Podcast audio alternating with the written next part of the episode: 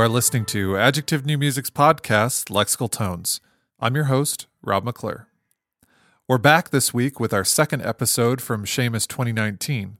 This week, we will focus on fixed media or acousmatic pieces that were presented at the festival. The first interview is our friend and Adjective Composer Collective member, Carter John Rice. Carter is an assistant professor of multimedia arts technology at Western Michigan University in Kalamazoo, Michigan, and Carter also served as assistant tech coordinator at Seamus 2019. Can I give the same speech I gave for Alex Christie's piece? Because I could say that again all day. Do it. I already forgot it. what was it? No, the way. Did you see? Were you in there when I? Oh, okay. He had me like introduce his piece, and people thought I did that, but he wrote out like a script for me to write. And It was really funny. So anyway, I had fun with that. But Something about light bulbs. yeah, it was like it was a photosensitivity warning, but like with style. And he had the girl from Ipanema was playing in the background. like we, we actually played it. Yeah, it was fun. All at his request. This is how he wanted his piece introduced. It was fun. Anyway, is that level reasonable? Yeah. Okay. fine. A man who needs no introduction, Carter Rice, another Adjective New Music uh, composer collective member and frequent overdrinker, as well as having his very own episode way back One of the first few. episode four. Yeah, we're we're going super old school. So, Carter, as per usual, with one of your pieces, I could find no information on it, absolutely none online. Finally, when the program book came out, these are the program notes verbatim. I'm just going to read them. Just some cool samples made into musical gestures. Don't overthink it. And and and since you are one of the assistant technical directors and insanely busy, I, I you know we'll we'll just keep this short. But uh, your piece is tinkering. Uh, tell us, I guess, anything more you want to say other than the program notes. So first of all, I drink very lightly. Thank you very much. You know this. I continue to cut back in my old age. Um, no, thank you very much for asking. And per usual, thank you for um, taking the time to do this. It's appreciated by myself and all the other composers. But so this piece, uh, well, it was premiered in your backyard, which was fun. So It was. I did have the added benefit of seeing the world premiere. yeah. So it was premiered at Ohio University, and aside from a sh- performance also at Western, which is where I teach, so that hardly counts. Uh, this is the only other time it's been played. So uh, this is it's sort of nationwide premiere. It's its non-Ohio premiere because that's Non-Midwest. west of the the Mason Dixon. no, no. Um, so let's see a little bit about this piece. Tinkering, right? Um, so referring to like children's toys or like tinkering, the idea of playing around with a thing. So all the samples come from like a little kit that you can buy of children's musical toys, and we've all seen those. And I think a lot of us played with them when we grew up. Little horrible tambourines, finger cymbals that don't ring. It's. That's the sound it makes when you said it. Was the worst. It was the worst sample I've ever taken. So I ended up scraping together and like maracas and those little wooden sticks that are textured and you can rub together. So all the samples came from that, and I think I recorded those samples about a year or two ago. I was I was still in the middle of my doctorate, and I went, okay, I'm going to record all these samples. So I set up a stereo pair and got just a few hours of me sort of performing and playing around with these, and I was really happy with the samples, and I knew I was going to do something with it. And then, and I my my timeline might be hazy, so you can correct if this. But you reached out to me and you said, "Hey, we have our sort of surround sound concert or or li- uh, electronic concert. I forget what the exact thing." And you said, um, "I think you just asked, is there something I could put on?" You asked if the coffee piece could go on. I think. Yeah, because uh, the coffee piece was actually what we featured on this last Seamus of yours, and obviously a video piece on a podcast works really well. So, but yeah, but uh, we wanted to. I wanted to put your coffee piece on the coffee video piece on a concert, and just kind of ask, did you have anything else? You know, because the coffee piece is only like what three minutes, four minutes, something like that. Yes, and so, this one's also short. This is also about four and a half minutes. And then I think I said like, "Oh yeah, I'm actually working on something new. Maybe we could a new 5.1 piece. Maybe we could throw that on." And you were very nice, and you said yes.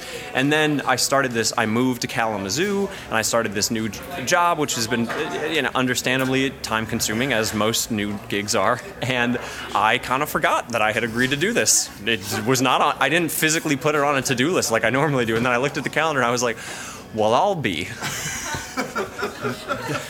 that Ohio gig is on Wednesday, and this was on like Saturday or something. It was very, or maybe Friday, and so this ended up being put together very quickly in about three days or so. I mean, luckily I already had the samples; they had been um, noise reduced and trimmed, and they were they were ready to throw in and start doing stuff. So I just went through to a lot of my sort of sampling and digital signal processing toolbox of stuff I like to do, and worked just a long three or four days and put it all together. I mixed it on four speakers.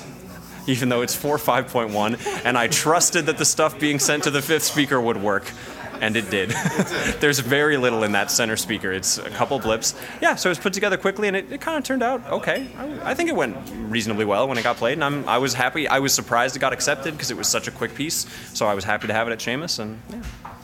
Well, you know, since since our last over drinks, when we were talking about like when you were talking about musical drama inherent in in both your work and the work you like to listen to, you know, I kind of listened to tinkering in a new way after that. I mean, with kind of big, bold gestures in mind that that are you know pretty apparent in this piece. And I'm kind of wondering if that is why you kind of tend towards the shorter side of compositions, because I mean, a lot of your pieces are fairly short, right? Yeah, at least recently. That's a that's an interesting. I've never thought about a correlation between uh, the sort of dramatic energy output of some of my stuff and how that maybe doesn't require going on for very long.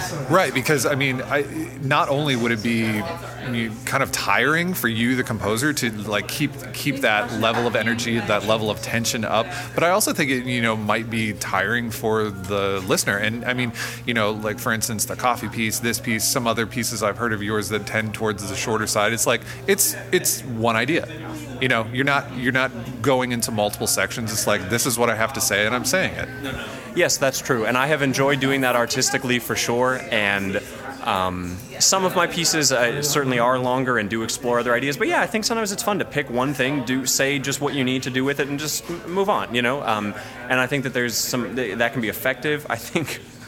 What did you? You were. I forget what you just said a second ago, but I really. What I have the, to say, and I'm saying. Yeah. Uh, no. Well, the the concept of music that's like very dramatic and uh, kind of has a lot of energy and information to say and maybe not spending too much time on it is something maybe Wagner could have learned, you know, like because we were talking about people we don't like and that's how I've always had a really hard time with Wagner because it's just like exhausting to me, you know, and so maybe that's why if my music is uh, more dramatic and sort of cinematic and theatrical, yeah, it just doesn't need to go on for too long. And this this piece definitely, I mean, it has a sort of quiet introduction and then it's just like nah until the end, you know.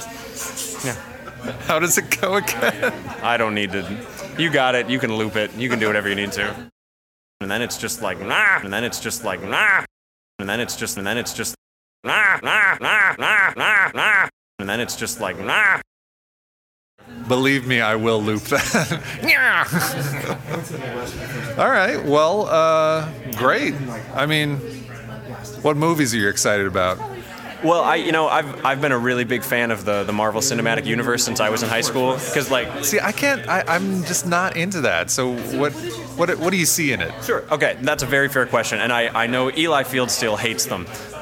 we always joke about that, but so for me they're they're really just entertaining escapism, and they th- I think they shouldn't be taken too seriously and, and I think if you approach them that way, they're fun. But I have really appreciated this like like 23 films now, and how much time has gone into that, and how there there are definitely a few standout films and standout characters and standout casting choices that have made me just kind of resonate with this. And then part of it's just a social thing. I've had a couple of friends that um, from my from college that I sort of have gone to every Avengers film with in theaters, even after we all moved apart. So that's Did, not you talk about that? Like uh, I, you you told me about this recently, like how you like flew or something to just go see a movie. Yeah, actually, a few years ago for um, Age of Ultron, the la- uh, second to last Avengers film, I drove to Minneapolis. We watched the movie, and I drove right back from Ohio, I think, or Indiana. So that was like 12 hours there, and watched the movie and came back. And then the last one, I think I flew. I forget where we saw the last one, but I flew somewhere, and then actually, yeah, in about five, four weeks, I'm flying to Denver. and then I'm flying back. Yeah, it's fun, but it's, it's also a good chance to see two of my best friends. So it's we kind of treat it as an excuse, and yeah, that'll be fun. So that's that's what I'm excited about. Well, I look forward to the next time we get to drink together, which should be after the meal we're having right now. So, uh, with that being said, let's go ahead and listen to this piece. This is Tinkering by Carter Rice.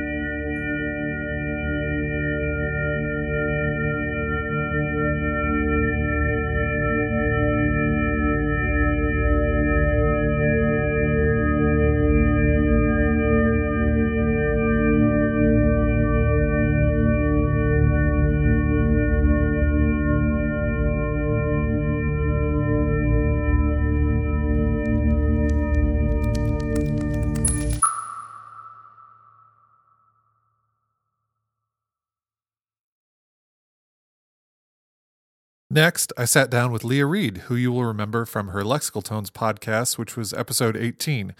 Leah is currently an assistant professor at the University of Virginia, where she teaches courses in music composition and technology. Leah, welcome back to Lexical Tones. Thank you. Longtime listeners will remember you from way back in episode like 18 and we're i think this this will be in you know these set of episodes will be in the hundreds so um, yeah welcome back we just heard your piece sketch um, I don't know how to say it with the parentheses. Is there a special way to say the title? No, it's sketch, but it's a play on etch a sketch. So um, it was a joke to myself. So got it. Um, this is kind of a meta work You know, you're you wrote a piece about the sounds that occur while you're writing a piece. Yes, this is true. So tell us kind of the process of composing this work and maybe perhaps some of the techniques you are using to do so and and you know I, I, I kind of have to ask this of anyone who's working in acousmatic music why did you write it Sure. So I was experimenting when I was working on another piece and um, with different markers and pencils and with writing sounds. And so I put it on the back burner in terms of something that I really wanted to be working on. Um, over the summer, I had uh, two different projects that I was working towards. I was at EMPAC working with their wavefield synthesis array and also needed to compose a piece for Microfolia, um, a project, a CD project that I'm um, on down in Brazil and on granular sounds and micro sounds. And so I thought that a piece that could explore wavefield synthesis well and bring together lots of really fine micro, you know, enlarged types of sounds would be great, and that these would be the perfect sounds to explore. So. Um, the piece is five minutes long because of the restrictions of the CD, and it was the perfect amount of time for me to spatialize with the time I had at EMPAC. So there's a, it exists in two different forms. In um, well, as a well, it exists as a stereo piece, also a multi-channel that we heard today, and then uh, 192 channel wavefield. Oh my god. that yeah, I, I, can I can imagine you're you're only going to hear the 192 version every so often. yeah, probably. so I mean, it's a you said it was like uh, it's about a five minute work. It's really fast work. You know, it's it has really dynamic gestures, and I think so often with you know fixed media, we kind of forget about tempo or you know like perceived temporal tension. And i thought you did that really really well in this piece. Thank you. Yeah it's something that i try to think about a lot when i'm composing and i'm very strict with my structures and how i'm thinking about how time is unfolding and the perception of time as well. Now how did i mean with the with the 192 speakers obviously you know I'm, I'm, sure there's there's a system you're working in that, but you know, just boiling it down to eight, like what what were you thinking about in terms of turning it into a ring of speakers that is on one plane. Well, with Wavefield, you still have the sense of 3D, so you have it's like a hologram illusion that can come at you. So you can still. So I was playing with that system, exploring that sounds that could still be around you or behind you as well, but you have these holograms that are moving around you. So it was different to translate it into both a stereo work and with um, with the eight channels. But what's interesting about the sounds is that actually, if there's no movement in them, they're completely static and they're they're not really interesting to hear. But the minute they move so well, so the minute that you start playing with it in space, it's a really dynamic. It becomes a really dynamic sound to explore all the different writing. Yeah, absolutely, and that, and I, I, definitely felt that you know having listened to this before the festival in a stereo version and then hearing it here, like the piece uh, comes alive, you know, e- even more than than it is on the stereo version, which I still think like the stereo, you know, there's still absolutely a lot of movement in the stereo, you know, in the stereo plane, but you know, as soon as you can have a kind of dialogue between front, back, side, you know, and and all the, the all the combinations you have of you know only eight speakers, only eight. Oh my god! Um, but but that but that kind of dialogue you can have with the sounds and the and the type of spatial structures you're creating really like add to the um, to the dynamic quality of the piece even more. Um, other than paper and writing, what are some of the other sounds of the piece? Sure. So, um, all the different sounds. So I started. Each section explores a different process in writing or drawing or sketching. So uh, within the, the writing sounds, we have um, a subset of the different types of materials I was using. So it's not just paper. There's also you know cardboard, different types of markers, different types of pencils. Then we get into like crunching up the paper. So, but it's not just that. It's also then tinfoil that's being uh, crunched up, and then that's where the the balls that are rolling around. It's the tinfoil because it works really well in other resonating objects. and bounces around yeah. really well. Um, there's typewriters. There's me talking and whispering. There's um, a lot of scissor sounds and mm-hmm. cutting up different things. Um, there's knives um, that are cutting, so on different types of um, uh, cutting boards, like all different sizes, to get different timbres out of the the materials themselves and different sizes of knives too. Um, there's uh, printers in the piece. Yeah. Oh my God. The end with the because the printers really come in at, at, the very the very last second, and these are old school printers, right? Where did you get these? Did you just have these lying around, or did you have to like eBay them or something? I had a couple of uh, different ones that I had recorded a long time ago, and then when I started to look for, I ended up. Uh, I recorded 90% of the 95% of the sounds myself, but there was a couple of those ones, including one of the printer sounds at the end that I ended up uh, sourcing out and buying Yeah. from different. Yeah. Yeah, that was that was just so funny to me. Like that immediately takes you to this like. I mean, if you, I think we're we're probably about the same age, and you know that immediately takes you to that time in your life when, obviously, printing moved that slow, and you heard all those like crunchy, nasty sounds coming from your printer. Is just like a big a big nostalgic moment. I think.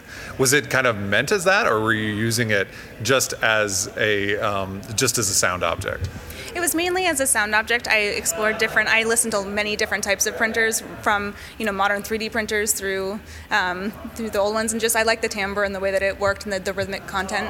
So um, of how it played and that it told a story. So underlying the whole piece, there is this storyline that's running through it, and it's um, from start to this sort of frenzied uh, composing or writing drawing process. So uh, by the end, you know the the piece ends with a stapler and um, as they're you're uh, stapling the piece together. So yeah. Okay. there was, and I mean, now that you bring up the story, there was one part in it where it seemed like it was this, you know, a, a big, a big gesture, and then all of a sudden everything cut out, and there was like a shh. You know, was that was that kind of uh, playing into this uh, bigger narrative of like, you know, you're writing a piece about composing, and that's kind of like, to me, I took it as like shutting out a bad idea or something. You know, like bad ideas are creeping in, or, or maybe ideas that just don't fit with the piece are creeping in. And it's like, no, no, no, no, go away. Yeah, that's definitely part of it. Also, um, I just really like some of the different, um, you know, mouth sounds in the, the process of I during that part of the piece I'm scrunching up paper a lot and throwing it back into the bin so it's like being okay just you know trying to tell myself to um, think things through and um, and to focus my ideas more with what I was working on and so some of these different sounds helped convey some of the ideas that I was um, thinking about plus I just like the way that they sound from a timbral perspective Yeah. as well. So uh, before we listen to it, um, you know, w- uh, remind our listeners where can they go find your other works? How can they connect with you? Right. Um, you can find more information about me on my website, leahreedmusic.com, or my SoundCloud page. Cool. So let's listen to this work. This is Leah Reed and Sketch.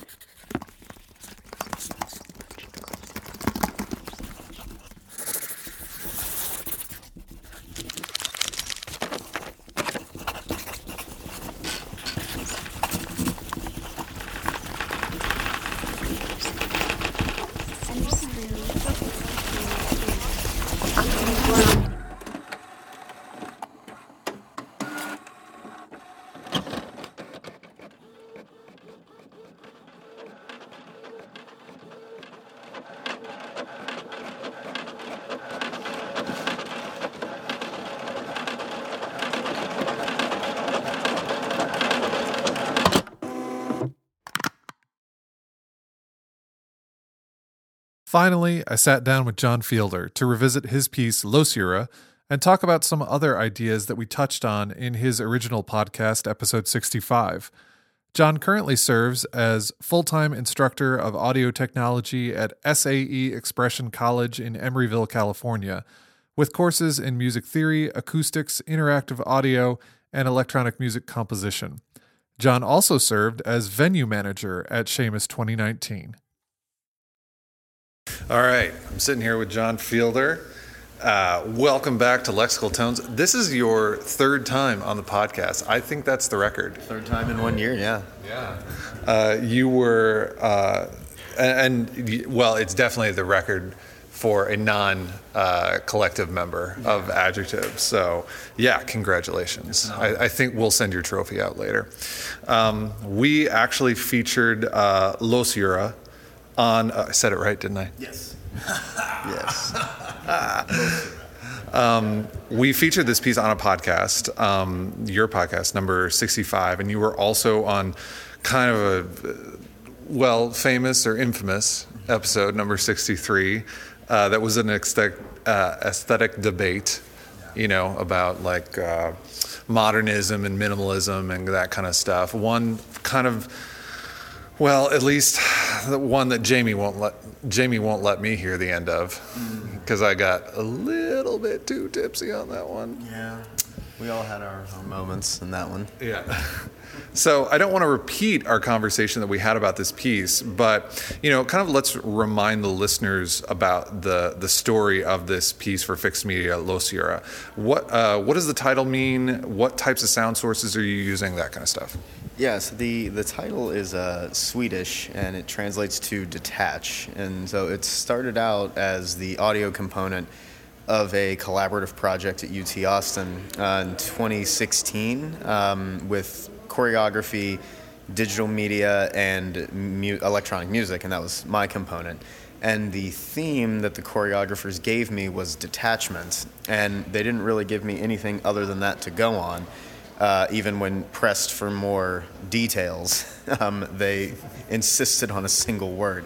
So I told them, okay, well, there's this thing that I do, this you know fixed media acousmatic music, based on this idea of what's called reduced listening, um, where you sort of divorce the meaning from sounds. You know, sounds are then taken sort of on their own merits and not really for their actual contextual uh, meanings. And so I didn't use any kind of synthesis. I only used real, you know, real world sounds, which is something I do a lot.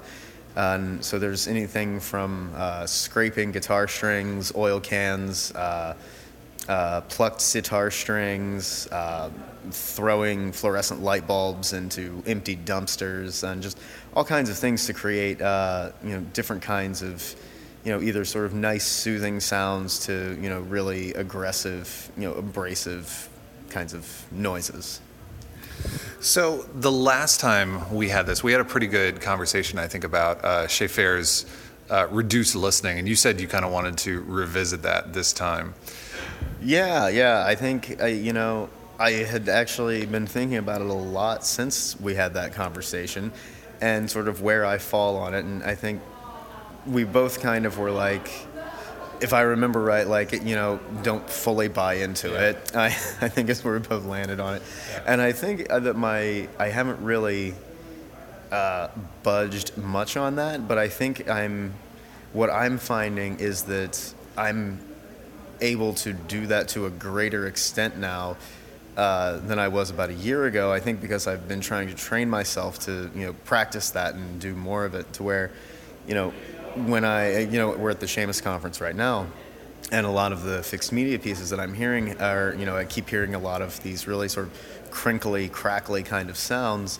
And at one point, I, you know, thought, well, how would I make that? And I started thinking, you know, I could use, you know, Velcro or breaking twigs or, uh, you know, scraping coins over aluminum foil and anything from very general to like hyper specific sound sources and I thought, you know, this is kind of like uh, maybe this is part of it. You know, the not really so much the act of repeatedly listening to something until you just take the sound on its own merits, but thinking about sound more in terms of not what is the source, but what do I, what kind of source do I need to, or types of sources do I need to create the kinds of sounds and timbres that I want. And so I think maybe that's sort of where I've landed on reduced listening. Hmm. Yeah, I mean, I, I've never really, like you said, I ne- I've never really bought into it just because to to be able to, uh, at least my interpretation of it, to be able to do that, you have to not you, you have to tr- kind of train your brain not to immediately make associations, and that's I, I think that's really difficult because you know humans we're, we have evolved to basically i mean what one of the uh, amazing things about the human brain is that we can predict mm-hmm. right? That's how we have evolved and our prediction skill you know being able to look at you know look at the leaves on the tree and know oh you know we better move because it's the cold is coming. Mm-hmm. Or or you know look at the stars and see like you know, gain some inform, uh, information from that just by predicting. But it also works with sound too. You know, Yeah. you're out in the woods, you hear a twig snap when you know you're the only, you are the only one around. You can probably predict that there's an animal and it might kill you. Yeah. You know, so it, it, it, it it's a kind of evolutionary uh, survival tactic that I think we have. Uh, we have evolved, and part of that prediction is being able to identify a sound source. Yeah, uh, yeah, and you're you're right. It's it's not something that's easy to do, and I think in certain cases is impossible. You know, and I had a this is a different topic for another time maybe, but I remember having a conversation with a friend of mine about you know he was asking me what are some of like the the tropes and maybe you know the tired worn out tropes of acousmatic music and different sounds. And you know, I, I said you know the one that really bothers me is footsteps, um, and it's you know it doesn't come up as much as it did I think when I was listening to a lot more student pieces you know because that's something that I think we all do at some point you know in our, when we're learning how to write fixed media. Um, but you know I'll hear like the most you know beautifully crafted and sculpted sounds you know in an acousmatic piece and then as soon as I hear footsteps I just it kind of takes me out of it because I can't you know, disassociate that sound with that context. Um, It's not like something as simple as like, you know, using a slamming metal door for an impact. Mm-hmm. Like, it's you can divorce that, and that just sounds like an arrival or a hit. But footstep, nothing else sounds like footsteps, mm-hmm. and you can't. I think it, reduced listening, while interesting in theory, and I think is a good thing to practice and think about, I don't think can be applied across the board. I don't really think it should be, um, Yeah. maybe for that reason, because you can't just constantly disassociate every single sound you hear with its actual context, or then the sounds themselves kind of don't really have any meaning either. And I kind of wonder if I've had such a hard time with reduced listening because I think sound and action are so intertwined for me. And when I hear a sound, I am, you know, I immediately imagine how it was made. So you were you were kind of talking about like, oh, well, these crinkly, crackly sounds. How would I make that? Nat, how is this? Was this particular sound made? So I, I think that that's kind of interesting. But I, I also think this kind of goes into my love for uh, Luc Ferrari, and and hearing and envisioning the space as much as you hear what's happening in the space. So you know the the piece uh, in the uh, pretty close to the beginning, we hear these kind of this low E acoustic guitar string, kind of like uh, you know digging the pick into Yeah. you know scraping it, uh, and you know I, I think it's kind of that sound is it it triggers a memory for me because I can see exactly how you're grinding the pick, and and you know where it is like in con in, relationship to the bridge and, and something like that. It's I, I just find it so it's so hard to just shut that off because because we've you know we've trained ourselves um, to to have those specific memories. Well, and not only that, you know, even taking along the, the lines of the guitar, there's a really great uh, fixed media piece. is very hard to find, unfortunately, called uh, Textorius by Arthur Kampela. And it's all guitar sounds. And if you don't know anything about Arthur Kampela, he's this really talented composer and guitarist who does this series, um, I believe they're called uh, percussion studies for guitar, where he's playing guitar the way a guitarist would, but it's all of these really sharp um, percussive sounds, and it sounds more like a, treating the guitar as a percussion instrument. And Textorius is the same kind of idea, where he, uh, instead of just playing it as a real-time acoustic piece, he's recorded all of these sounds and then ordered them in a way that sort of sounds like this just hyperactive multi-layered version of one of his percussion studies. But the idea is specifically to associate that those sounds with the guitar. It's like it's the opposite of reduced listening and not taking the sounds on you know their own merit free from any context of where they came from but specifically with the context where they came from and thinking because you hear it and you associate all of the sounds with guitar that it's possible to make on a guitar, but not in that order at that speed with that kind of layering. And so it's sort of the idea is I think it's interesting that with that, you know, writing a piece of music in a style that's built on divorcing sounds from their source to some degree is ignoring that entirely and is still amazingly effective. Right. Yeah, I mean that that kind of reminds me of um, the way I have listened to, um, for instance, uh, Elainie Lillios's piece uh, "Dreams in the Desert." Yeah. You know that middle part where I, I don't know what she's crunching. It has to be some kind of vegetable or. Or you know, I, I don't know. It it, it That's sounds. how I would make it. right yeah exactly that's how i would make it you know it's pro- for me it's like either uh, celery or or something like that but but the point is is like you in that middle section you start off and it sounds real it sounds like a human being is making it in real time and then there it crosses this threshold to where oh that that's impossible. Like no one could make all these sounds simultaneously at the same time in, in these different ways. And i think that's that's always been really interesting to me like where does it cross? Where is that kind of blurry zone where we don't know if this is real or unreal? Yeah, and that's I, I think that's sort of the interesting thing. That's you, it's a balancing act that you kind of have to play with each piece that you write and with each new set of sound sources. Um, I uh, for Losira specifically, I was trying to make everything sound as unlike its source as I possibly could. Um, with the exception of a few moments, and the gu- scraping guitar string being one of them. Like I intentionally wanted that to sound like a scraping guitar string, but beyond that, everything is, is sort of designed to not really be so dramatically transformed that it's it's completely impossible to associate with anything. Um, like the sitar strings are, are pitched way way up and then triggered through a sampler, so I could get these really you know ti accurate timing and these rhythmic ideas. Um, but it still sounds like a string instrument. It just sounds like this bizarre string instrument that you've never heard before. But I think that's part of it, and It's like you've got a couple layers removed. Yeah. You know, it still has the the physics of the thing, but it doesn't have all the characteristics. Yeah, right. And there are elements that are sort of maintained, but then there are these new features that are added or enhanced. And and I think, I, honestly, that spectrum that you're talking about has always been interesting to me uh, to explore. And when I was studying at UT Austin, Russell Pinkston always used to talk about this with uh, text sound compositions, with this spectrum of processing voice, where you have completely unprocessed voice and then dramatically processed voice.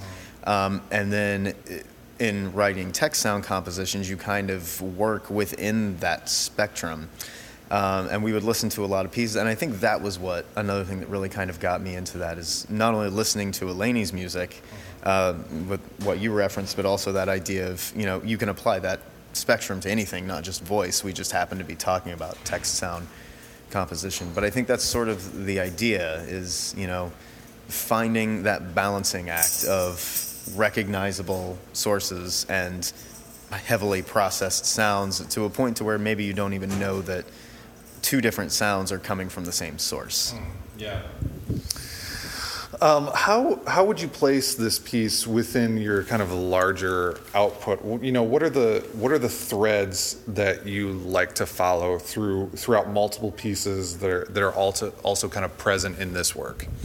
Hmm. This was a, uh, this was a turning point for me. There were two pieces I can point to in my output that were really like sort of uh, you know watershed turning point pieces for me. Uh, this is one of them uh, as far as acousmatic music goes. and the other one was uh, Dissociation Sequences, my cello and electronics piece uh, that we also talked Yeah. about on the other one. And I think uh, both of these pieces, they were written pretty close at the same time. The cello piece was written in the fall of 2015, around, finished in October, and then I started Losira around maybe January and finished it by about February or March. And I think both of them sort of sparked this uh, interest in getting very high quality recordings, um, recording everything that I could find, and trying to generate as much material as I could, but also trying to emulate a lot of the things that I had heard. Um, so, like with uh, dissociation sequences, I was trying to emulate a lot of the sort of uh, instrumental writing and interaction between instruments and electronics that I had heard in some of my favorite pieces and composers who I really admired. And I was trying to do the same with Losira. It wasn't really, it was in some ways, I mean, I did it for this uh, concert, you know, this Ears, Eyes, and Feet collaborative thing. But on a more personal and I guess more selfish level, I was really trying to use it as an opportunity to sort of emulate some of my compositional heroes in acousmatic music. And I think I ended up really sort of tapping into something there. Um, and so I think both of those sort of started a trend in both of those directions. One, dissociation sequences with electroacoustic writing, and then also informing my acoustic writing, and then Losira in, in informing basically how I work in acousmatic music. And uh, since then, I've only written, I think, one other acousmatic piece. Um, in April of 2017 called Think, and it actually hasn't been. No, it, it was premiered at the uh, University of Nebraska Kearney New Music Festival last year. Um, I unfortunately wasn't there, but um, yeah, I think that is sort that piece. Think was sort of like the next step, and I'm working on a couple of things right now, and I think it's it, I guess yeah it was like a jumping off point for this sort of obsession with uh, creating the most you know the richest you know crispiest kinds of sounds and uh, you know just really high quality sound design. Um, and in some ways less focus on creating crafting you know musical compositional struct and formal structures and more focus on just generating a massive amount of materials. And then over time thinking you know seeing like oh i could put this with this or this with this. And that was kind of how i made losira it wasn't it wasn't made linearly. It was i made the uh, the actually the big impacts that you hear about two thirds of the way through. Those that was the first thing i created because i was just practicing making uh, what I patented uh, and UT Austin I called the swoosh and boosh, which is all over all over the place in acousmatic music, and I just couldn't really make it happen. And so I started experimenting with Doppler effects and different kinds of uh, layering, you know, uh, real world sounds of, you know, uh, synthesized drums with real drums with, you know, you know, slamming doors and flipping large breaker switches and things and just trying to create these really, you know, you know, strong uh, impact and attack sounds. And then I moved on from there, and I had this tape measure, and I ran that through the uh, freezing unit. And all of the sort of the chittering you hear in the beginning and the end is excerpts from what eventually was about a five to six minute um, improvised sound file that I created, where I just froze different sections of the sound file and stretched and shrunk the window and added more loops and pitch shifted down and sort of just eh, improvising and performing plugins uh-huh. and generated a bunch of material and then just extracted what I wanted. And then I created some of these drones and then I created this little sitar groove. And I thought, you know, I can, eh, can I put these together? How can I, maybe these will work? And they ended up working out pretty well. And it was sort of like, I I made the materials and then kind of found I I don't want to say I, I sort of let them find their way. That's a little too uh, Yeah. you know, but that's sort of what happened. You know, I didn't really plan out the form. It just kind of sort of created and morphed into what it is. Well, before we listen to some uh, swoosh and boosh, um, that's a that's a good term. I'm going to use that. You know, you you also I was listening to it again recently. You also had this uh, what what do you describe yourself as? You're a post Kerplunkety. Post Kerplunkety neo modernist. Yeah. well, before we listen to uh, this piece, you know, remind everyone uh, about your website, where they can find you on, on, you know, find more of your music, find you on social media, stuff like that. Yeah. Uh, so my website is uh, Jon Fielder, J O N F I E L D E R. Uh, dot weebly.com, W E E B L Y. Um, I'm on SoundCloud at www.soundcloud.com slash J O N dash F I E L D E R. Uh, and you can find me on Twitter and Instagram somewhere, but it's very little content there. So, All right, let's hear this piece. This is Losira by Jon Fielder.